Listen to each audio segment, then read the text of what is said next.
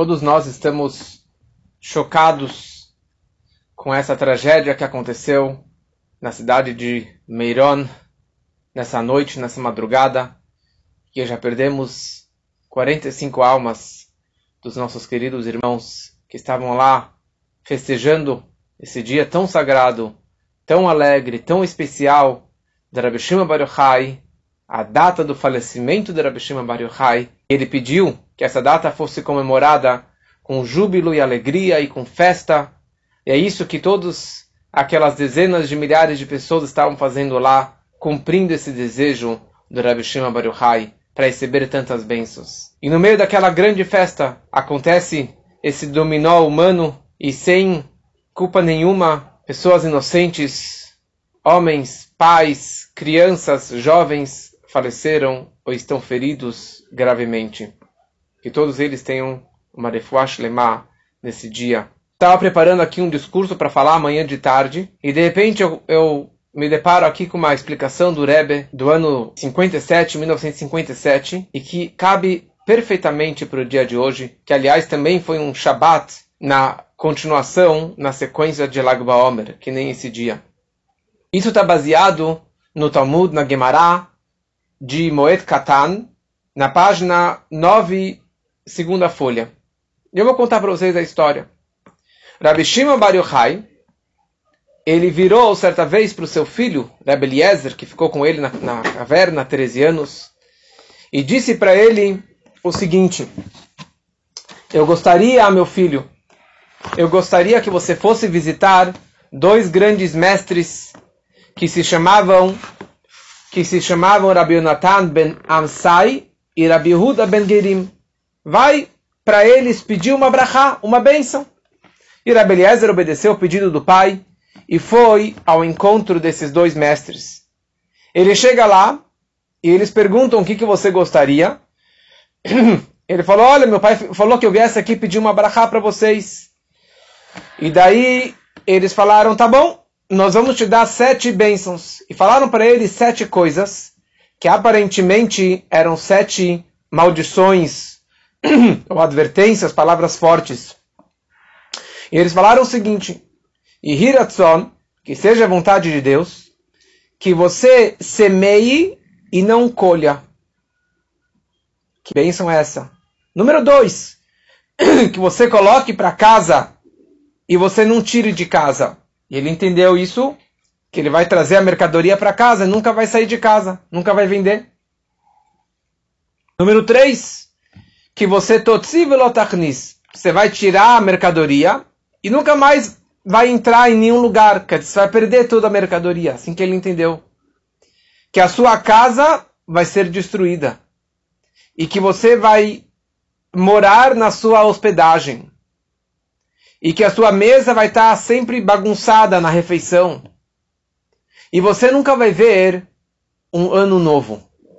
E ele ficou assustado. Imagina, meu pai me mandou aqui para receber uma brachá e eu recebo essas sete palavras fortes de maldição. E ele não entendeu. Voltou para casa assustado e falou: Papai, não somente que eu não recebi uma brachá, eu recebi sete advertências, sete maldições. Rabbi Shimon Baruchai vira para o filho fala: Filhinho, filhão, todas essas, tudo isso que eles falaram são brachot. E deixa eu traduzir para você o que, que eles quiseram, quiseram dizer. Primeira coisa, você vai semear e você não vai colher. Ou seja, você vai ter filhos e nenhum deles vão morrer. Você vai colocar para casa, eles não vão sair. Ou seja, você vai trazer noras para casarem com seus filhos dentro de casa e eles não vão sair, ou seja, ninguém vai morrer, seus filhos não vão morrer e suas noras não vão sair nunca voltar para a casa dos pais dela. Vão sair e não vão voltar. Ou seja, seus filhos vão sair, as suas filhas vão sair para casar com os maridos, viajar e morar na casa do marido, e elas nunca vão voltar para casa viúvas. A sua casa vai ser destruída, ou seja, a sua lápide, do, do cemitério, que é chamado de casa, vai ser destruída, porque vocês não vão, você não vai morrer, você vai ter vida longa.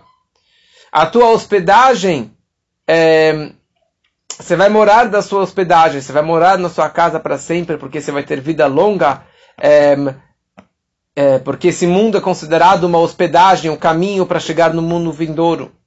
A sua mesa vai estar sempre movimentada e atrapalhada de tantos filhos e netos que você vai ter uma família maravilhosa. E você nunca vai ver um ano novo, porque a pessoa que casa, ela tem que alegrar a esposa. O primeiro ano é chamado de Shanar e Shoná. E você não vai perder a sua primeira esposa e dessa forma vai ter que casar novamente, ter mais um ano novo. Você nunca vai ter um ano novo. Ou seja, você vai viver com a sua esposa feliz para sempre. Essa é a história do Rabi Shimon com seu filho.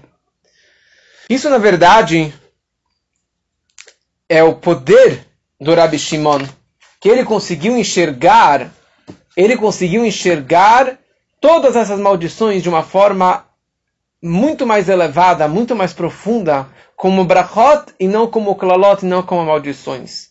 Ele conseguiu, na verdade, enxergar que essas brachot, que foram faladas como maldições, no fundo são brachot tão elevadas que neste mundo físico são, é impossível de você verbalizar como bênção. Está explicado, ligado com a semana que vem, na Parashá, Bechokotai, a Torá ela descreve uma lista inteira de maldições e advertências. E quem consegue enxergar pela Hassedut, pela Kabbalah, pela mística que foi revelada pelo Rabbi Shimon, ele consegue perceber que, na verdade, isso são as maiores bênçãos de Deus, só que aqui embaixo, nos olhos carnais, nós enxergamos isso como maldições, como coisas negativas. E a pergunta é, por que bem o Rabbi Shimon conseguiu traduzir isso para o filho como bênçãos tão elevadas? O filho não conseguiu enxergar. Os dois grandes mestres enxergaram, dizer, deram essas bênçãos maravilhosas com palavras duras e pesadas. Então, a primeira coisa, da onde que vem sofrimentos e dores e tragédias? Todo o conceito de Yisurim, de dores para o homem, isso vem de um mundo espiritual, explicado no Zohar, pelo Rabbi Shimon. É explicado que isso vem do Alma de Itkassia, um mundo oculto, que está ligado com a letra Yud e a letra Rei do tetagrama do, do nome de Deus. Existe um conceito que quando Mashiach chegar, nós veremos essa grande luz. O sol vai ser extraído, a, a, a camada, a proteção, o escudo que cobre a luz do sol. E hoje uma pessoa que se alegra com dores e sofrimento e tragédias, ele vai merecer na era messiânica realmente. Ele está vivendo com a era messiânica. Ele está conseguindo visualizar hoje o que é, é, a verdade absoluta. Que mesmo a maior tragédia, a maior dor, o maior sofrimento, é a maior fonte de brachot. E tem Neshamot hoje que conseguem, na verdade, viver, a alma deles é tão elevada que eles hoje conseguem sentir essa luz, a verdadeira luz da era messiânica. Que as maldições, na verdade, são a fonte, são as maiores bênçãos que temos no neste mundo. Como lidar com sofrimentos? Como lidar com dor? Como lidar com esses tipos de, de, de, de, tragédias que acontecem. Então, tem aqui, na verdade, quatro passos. Quatro orientações, três baseadas no Tânia. A primeira é a pessoa que ela consegue viver com alegria. Ela vive com alegria apesar da dor, do sofrimento, da morte. Ele vive com alegria. Então, uma pessoa como essa, ela vai merecer no futuro e visualizar que realmente aquilo era algo positivo, era algo bom. Mas isso é algo que ele tem que esperar até a vinda de Mashiach, que seja em breve. Uma segunda ideia, a pessoa ela vai é, esfregar e meditar bastante e acreditar que Deus está fazendo isso aqui pelo bem-estar do nosso povo. E você imaginar como um rei que vai trocar as fraldas do seu filho. E ele vai sujar, limpar a sujeira do filho. E é isso que na verdade é um amor do pai pelo filho. Mas às vezes vem uma, vem uma sujeira, às vezes aparentemente é algo sujo, é algo negativo. E na hora que você enxerga para o seu pai com amor, então o mundo é o espelho, isso vai acabar refletindo também o amor de Deus por nós. E você vai acabar, talvez, visualizando isso. Mas para isso você precisa de muito trabalho, de muita meditação, de muito esforço. Número 3, que todo esse conceito é chamado de um nisayon, de um teste. E todo o propósito dos testes que Deus coloca para o homem é para te testar, para ver se você realmente vai ultrapassar esse teste. Se você vai aguentar firme e forte e continuar acreditando em Deus, tendo bitachon em Deus, que isso é bom e que isso é para o bem. Quer dizer, na verdade, Deus está testando o homem para ver se realmente você acredita nele, apesar da dor, da dificuldade, da morte. Já expliquei muitas vezes sobre isso. Mas nessa situação, você tem que ultrapassar esse teste. Você tem que passar por esse teste. É, e na hora que você passou pelo teste, aquele problema desaparece. Aquele obstáculo, aquela, muralha, aquela muralha enorme, ela acaba desaparecendo. Mas você tem que passar pelo teste. Tem que vir o teste na sua vida. Tem que aparecer aquele problema. E aqui surge a grandeza do Rabi Shimon Bar Yochai. A grandeza do Rabi Shimon Bar Yochai, que ele revelou o íntimo, a alma da Torá, os segredos da Torá, é conseguir enxergar em tudo o íntimo, a alma, o segredo, o que está por trás das cortinas. E ele, com toda a sua, sua sabedoria, ele conseguiu, na verdade, sem você ter que fazer grandes meditações, sem ter que passar por testes, e sem ter que aguardar a era messiânica para enxergar que era bom no passado. Ele conseguiu, na verdade, enxergar imediatamente que tudo, a maior desgraça, a morte, o que aconteceu essa noite, é bom. Mas ele conseguiu enxergar isso de uma forma visível Fisicamente ele conseguiu enxergar dessa forma. Isso que era a grandeza dele. E ele conseguiu enxergar dessa forma. Ele passou três anos na caverna sem comida. Ele foi perseguido pelos romanos. O mestre dele, Rabi Akiva, foi torturado pelos romanos e morto com pentes de ferro. E ele conseguiu enxergar tudo isso, que isso é bom. Por quê? Porque ele tinha o Zohar, ele tinha Hassedut, ele tinha a fonte do Tânia, ele conseguiu enxergar tudo pela verdade absoluta, como que a verdade da Torá. O Rebbe explica que, na verdade, agora nós estamos entrando no Shabat. E o Shabat que vem na sequência do Lag Baomer. E o Shabat acaba tendo um upgrade, porque o Shabat ele capta tudo aquilo que veio durante essa semana. Aquele que cozinha, que prepara na véspera do Shabat, ele acaba descansando e aproveitando e tendo uma elevação máxima no dia do Shabat. Então o Shabat tem um brilho que não teve na semana toda e não teve no dia do Lag Baomer. Qual é todo o conceito do Istarkut? Porque hoje é o Hilula do Rashbi, é a festa do Rabi Shimon Bar Yochai, e a data do falecimento dele, e mais agora, desses 45 queridos irmãos. E Rabi Shimon pediu que no dia do seu falecimento fosse celebrado com festa, com alegria, com celebração, e não com dor, e não com choro, e não com sofrimento.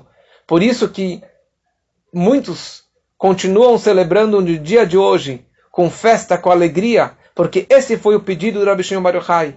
E essa que foi a ordem do Rebbe também, em 1980, que teve um ataque terrorista em Hebron contra um irmão nosso, na véspera de Lag BaOmer, o Rebbe falou que tem que fazer a festa de Lag BaOmer. Por quê? Porque a noiva é mais importante do que o corpo de um falecido. Tiramos o corpo do falecido para celebrar o casamento. Não podemos deixar de celebrar esse dia. Podemos estar chorando, mas pulando de alegria simultaneamente. O dia do falecimento de qualquer pessoa, e principalmente de um tzadik, o dia do istalkut é o dia da elevação da alma dele. É o dia do falecimento, é quando que ele terminou a sua missão neste mundo. Ele terminou o trabalho dele neste mundo físico. O Gilgul, essa encarnação da vida dele neste mundo, terminou a missão dele. E por isso que a alma vai para cima. E por isso que todos esses faleceram? Sim, foi uma tragédia. Aconteceu o que aconteceu, mas eles terminaram a missão deles neste mundo. Muito triste, mas eles terminaram a sua missão aqui embaixo. E essa que é a vantagem do dia do falecimento, a grandeza do dia do falecimento, que todo o trabalho que ele fez durante a vida toda é upgraded, tem uma elevação, é elevado nesse dia do falecimento. E no dia do Yortzeit, no dia do falecimento, depois de um ano, e todo ano, no dia do falecimento do Rashbi, toda a luz que ele trabalhou a vida toda, e cada ano tem uma, uma luz mais forte que se revela. Você tem dez judeus juntos, você tem uma luz máxima. Nesse dia do falecimento, toda aquela luz brilha e ilumina nessa, nesse dia do falecimento. E essa que é a vantagem do Rabbi Shimon Baruchai. Rabbi Shimon Baruchai, durante a sua vida toda, não apareceu o arco-íris. Arco-íris lembra o pacto que Deus fez com Noah, com Noé, que nunca mais haveria um dilúvio. Então toda vez que aparece um arco-íris, é um sinal de luto, é um sinal que Deus está nervoso, ele gostaria de destruir a humanidade.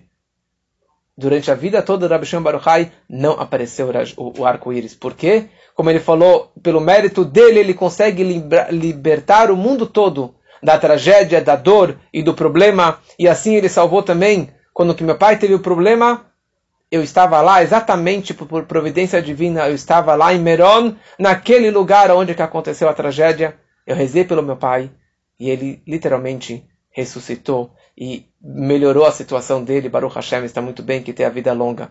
Então essa que é a vantagem desse dia.